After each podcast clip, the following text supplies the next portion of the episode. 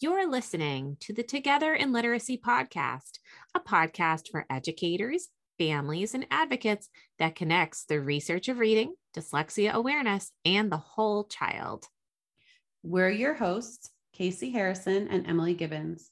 As two literacy dyslexia specialists, we've come together to talk about literacy, dyslexia, and the connection to the social emotional impact that it has on our students, their families, and the educators who serve them. We welcome you to join us on this exciting and educational journey into dyslexia as we come together in literacy. Please be sure to subscribe to this podcast and visit us at www.togetherinliteracy.com. Thank you for joining us today. Let's get started.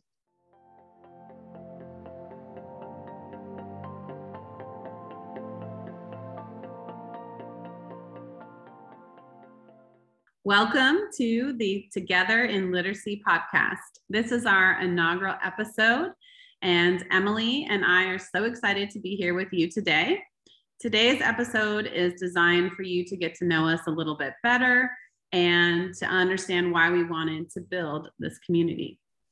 Yes. And Casey, I am so excited to begin this podcasting journey with you. It's been a long time coming. So we hope you enjoy us sharing our stories with you today and talking a little bit about our mission and sort of think back why I decided to do this podcast. I knew, well, Casey's just so wonderful in our Orton Gillingham and dyslexia community. And I knew I didn't want to go on this journey alone, right? There is strength in numbers. So I decided to reach out to her and said, Hey, and oh gosh, this Casey, what was this like? I think this was about two years ago. This was definitely pre COVID when I asked you, right? Yeah.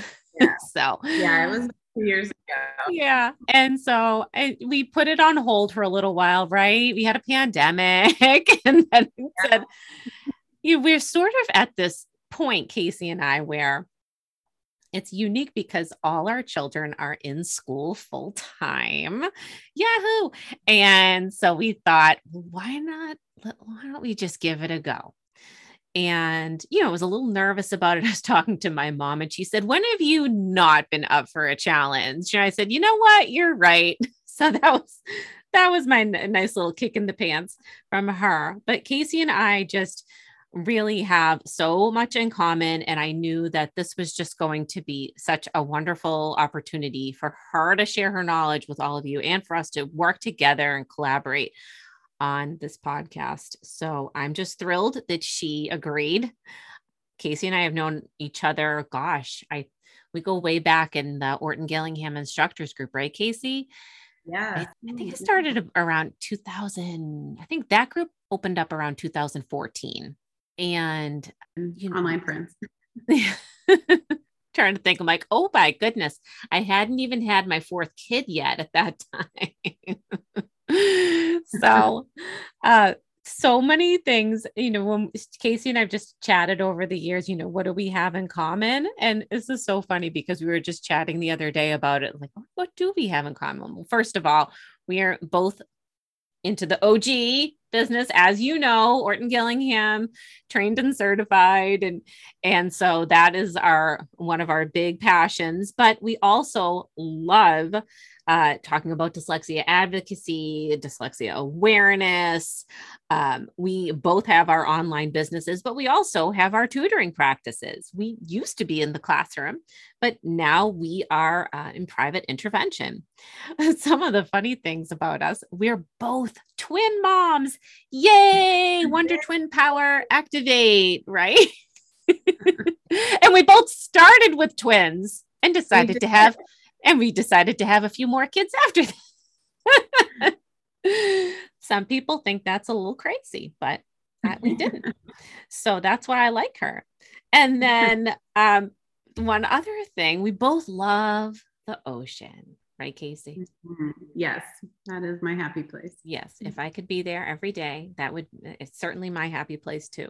We also have a love of notebooks. We mm-hmm. have a collection of notebooks because for me personally, my thought process is pen to paper. I need to write as I think. Right. So yeah. I just love notebooks. And Casey says, Well, I love notebooks too. and because you you seem to have you are a big thinker and you have so many ideas and I think that that's why uh, I know for me that's why I like to have my notebooks I can just dump everything out mm-hmm. my brain and if I don't write it down it's it's not happening. It's another problem.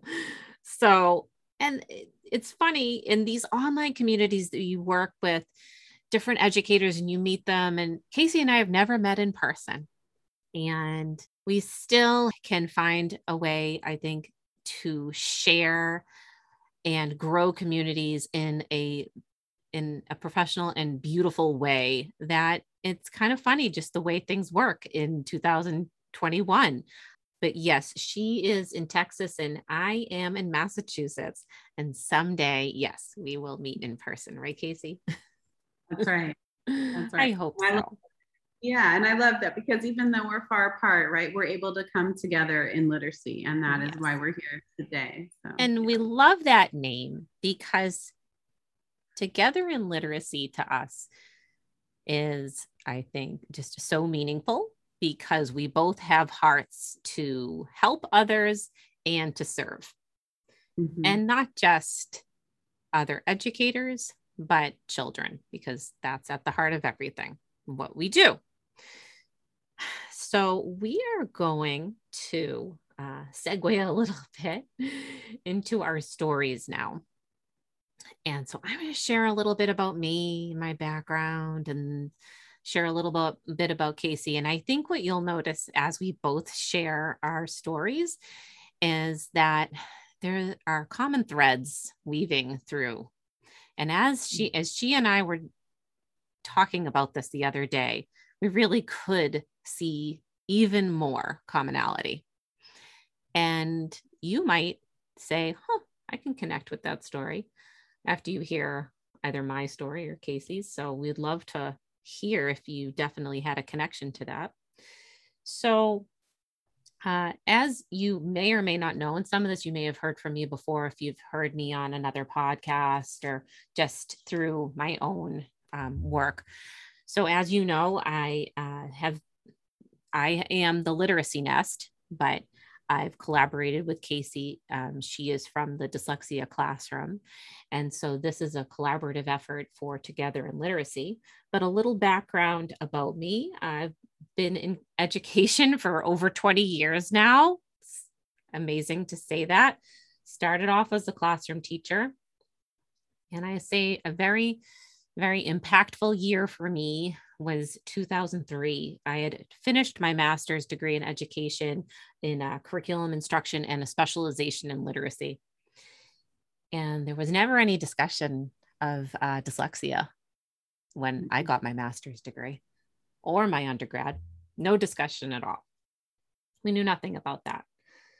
But I had my master's degree. I was third year teacher. And then I joined, and then I was hired to a brand new district and they were wonderful because they put me into project read training. And that was my what got my feet wet in multi-sensory te- teaching and structured literacy. And I have a real love for Project Read. I still use a great deal of what I learned even from all those years ago. Loved it. Then I got into a book group with the other teachers in my new school. And we were reading a fabulous new book by Dr. Sally Shaywitz called Overcoming Dyslexia. And I tell everybody this story because that is the book that lit the flame. And I always go back to this analogy by Peter Reynolds. He wrote The Dot and uh, The North Star, lots of other books. He's an illustrator too. And he talks about how educators are the keepers of the flame. And I think that is really a beautiful analogy for me because as educators, yes, we are keepers of the flame. We not only have to use the flame to light other flames, right? But we have this knowledge, and with it comes responsibility to keep our flames lit. And I just love that. And so the, when I got into overcoming dyslexia, that flame was lit. And at that point, I knew I had a responsibility to myself and others to spread knowledge, light other flames, but never to let it extinguish. Mm-hmm. And, you know, it didn't, that flame was just like a tiny little spark at first because all this knowledge was coming. Oh my gosh, MRIs of this dyslexic brain. Like, what is this? This is groundbreaking. This is like, what do I do with all this knowledge? I had gone to Project Read training, but I knew I wanted to get into Orton Gillingham training as well. And I knew as it, I was an inclusion teacher in third grade, I had plenty of dyslexic students every single year, but really needed a lot more help with knowing how to help them. I did not have the training or w- did not feel equipped. So I had gotten into OG training and it was one of these times where you felt like for the first time you knew how to teach children how to read. and I had been teaching for a long time. And I said, Oh my gosh, this is incredible. Paid my way through OG training, my first one through um, trainers through Mass General Hospital, and they were just wonderful people. It was tough, it was rigorous, it was incredible though. And I went back after and felt very isolated because people didn't really know what the heck I was talking about. One of my mm. fellow classroom teachers in my grade level said, Why don't we even need to teach syllables? I don't read like that. I don't look at syllables. I don't need to teach my kids that. It was things like that that really stuck in me that there was just so much misinformation out there about teaching reading, but so much knowledge to spread. And as the keeper of the flame, I wanted to, okay, how can I continue this mission? Well, then I became a mom of twins. so that started a new chapter. And, you know, mm-hmm. I, it became a very, very busy time for me. And I had gone into private practice. I had left the classroom and and so I had I had a little private practice while I was a classroom teacher in addition after school for Orton Gillingham, but this was just me and my students. I was no longer in the classroom. But I just knew I needed to find my people. I needed to find a community and it would have to be online. But I also knew there was a big lack of resources out there and a lot of misinformation about dyslexia. So mm. I decided to begin my online community. And over the years, just kept growing that and then um, met Casey. And we have been so fortunate because not only have we continued our Orton Gillingham training, but we've also recently been LETRS trained. And that has mm-hmm. been an incredible training for us as well. And just to have one more piece in our tool belts. And I just love that. Um, and I had done a few other trainings. I had gone through RAVE-O, which was incredible at Tufts University. And but through that online community, I really have just learned to grow and appreciate so many like-minded educators who are just passionate about helping kids and wanting to spread dyslexia awareness and I just am so excited to be able to take this opportunity to continue sharing our stories with you. And we just want to keep making a long lasting difference in the lives of children and families and other educators. So that's my story. I, I love that, Emily. You know, and I love that idea of being the keeper of the flame because I think, you know, our stories run fairly parallel. But I think that we're not alone in that, in realizing that we didn't have the knowledge provided to us to serve all of our students well. And I think that that's what has caused people to seek out this information on their own, whether they're classroom teachers or tutors or parents you know, we're we're having this realization that we we're not taught how to best help students learn. Exactly. Um, and there's a little bit of me that feels cheated in that way. I guess looking back at my education that I paid for. yeah. But at the same time, I put that feeling aside. That's and just realize this how much we still have so much to learn and how dynamic learning yeah. about reading and dyslexia is is. Um, so it's exciting at the same time. It is. And I think, you know, when we think about our experiences that we're bringing to the table and, when we ask, why weren't we taught this? Well, a lot of times, um, you know, you can go back to Applegate's research on you don't know. And I think that a lot of our universities perhaps didn't have and don't have the knowledge of the research on the science and how to best serve students. So then in turn, they're not necessarily teaching future educators how to do that as well. And so my journey um, is a little bit similar to Emily's. I, I too have been in education. I'm going on my 25th year now. When I was little, I used to play school. That was that's what I like to do. So really education has been my path for a very long time. I've been very fortunate to have taught across the country. I've taught in several different states from the west, uh, mainly on the West Coast, but all the way over to Ohio and then down here in Texas now. And I've always taught in primarily in Title I schools um, or high need areas. And that's really where my heart is. I, I just feel like we really need to serve all of our students, and that literacy really is that equity piece that we need to have mm-hmm. available to everyone. And so you know, my journey has led me from being a classroom teacher to being a literacy specialist, both within my campus, but then also at the district level where I was in charge of other campuses. And even with all of that experience, I hadn't heard of dyslexia. And it wasn't something that had been covered in my coursework, nor at, at those higher levels of, you know, where I was actually training other teachers. Dyslexia was not on my radar. And I believe in being a flame keeper in terms of, of myself as well, and always seeking new knowledge and trying to hone my craft of teaching.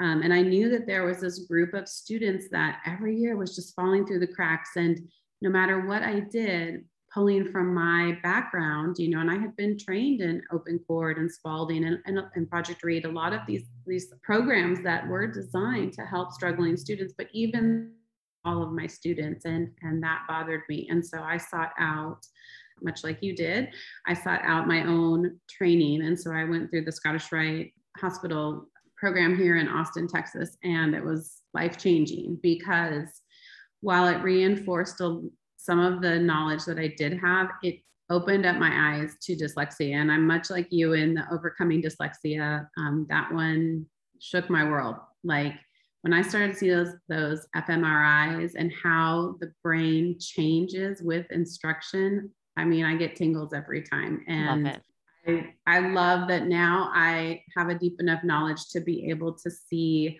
that transformation in my students and it's just a beautiful thing and and so i think for me i'm just really excited to be able to share information and to collaborate with people in this larger setting of an online community and, and on podcasts so that we can continue to bring that knowledge and to, to be that knowledge on to, to others. I think that's really important. Yes. You know, oh, so much in common. And I could really, I could, those feelings you had when you had that small group of students every year in your class, mm-hmm. just didn't know quite know how to reach them. I said, yes, it took me right back yeah. And I know we have so many educators listening out there today who have those children in their classrooms. Yeah. And are wondering, how do I reach them? Exactly. And we want to be here for you mm-hmm. to provide you with some knowledge, some support, mixed in with some compassion because we feel we we get it. We've been there. so um and hopefully a little bit of humor on the side. I don't know.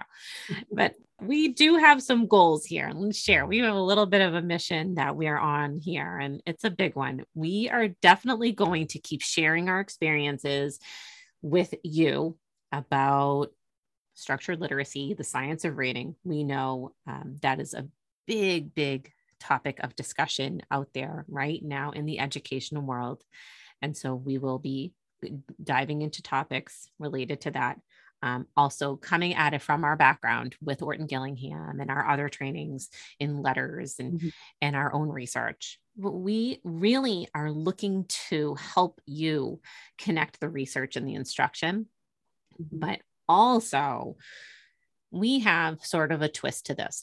We want to also bring in discussion about the social emotional needs of your students with dyslexia because we believe that if we are addressing the social emotional needs in tandem with our intervention, we are maximizing their potential. And we are so, so passionate about discussing the social emotional side and have a lot to talk about that. We're yeah. going to find ways to address helping not only educators, but families and students. We want to help you understand dyslexia, but also see the connections to uh, self esteem and growth mindset, all that is encompassed in social emotional learning. And we know that there are many choices for you out there when it comes to learning and listening to podcasts about the science of reading. But we hope that this one uh, comes at it from a unique perspective, right?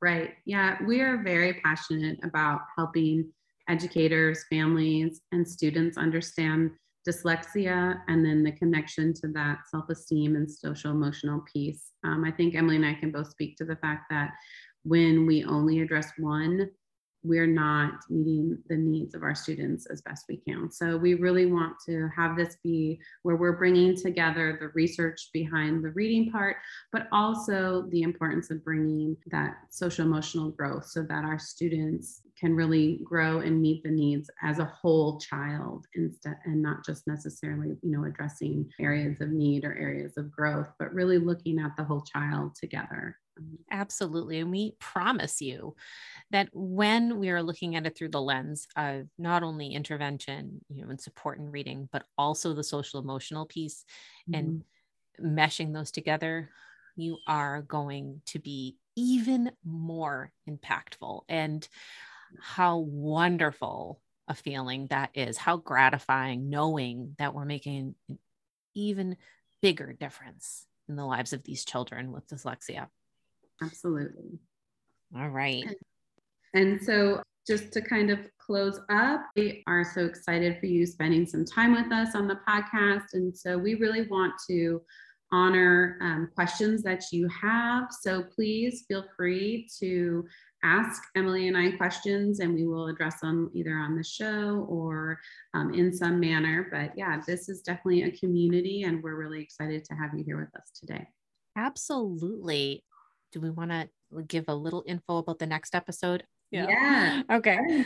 So we have some upcoming episodes. We are moving into October with the, for dyslexia awareness, and Woo-hoo! so we're really going to be diving into that. Yes, and honoring dyslexia, both the strengths that come along with it and the areas for us to work on, and and that connection to the social emotional piece. So stay tuned to some upcoming. Episodes. Yes, we can. We are just overjoyed to have you as a part of this community and we cannot wait to keep on bringing you these podcast episodes.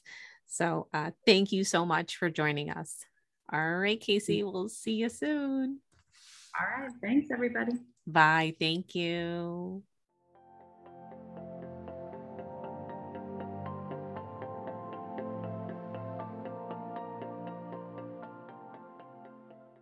Thank you so much for tuning in to the Together in Literacy podcast today.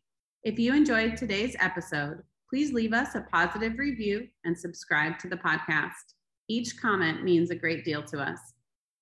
And if you have any questions for us that you would like answered on the Together in Literacy podcast, please contact us at support at togetherinliteracy.com. Be sure to visit the website www.togetherinliteracy.com for show notes, downloads, and goodies. Thank you for helping us spread the word about the Together in Literacy podcast. We'll see you next time.